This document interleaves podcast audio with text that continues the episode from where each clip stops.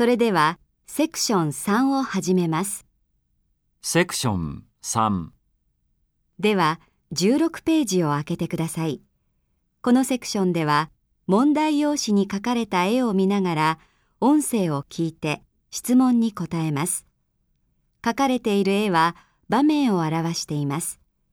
音声をよく聞いて、1、2、3、4の中から正しい答えを一つだけ選んでください。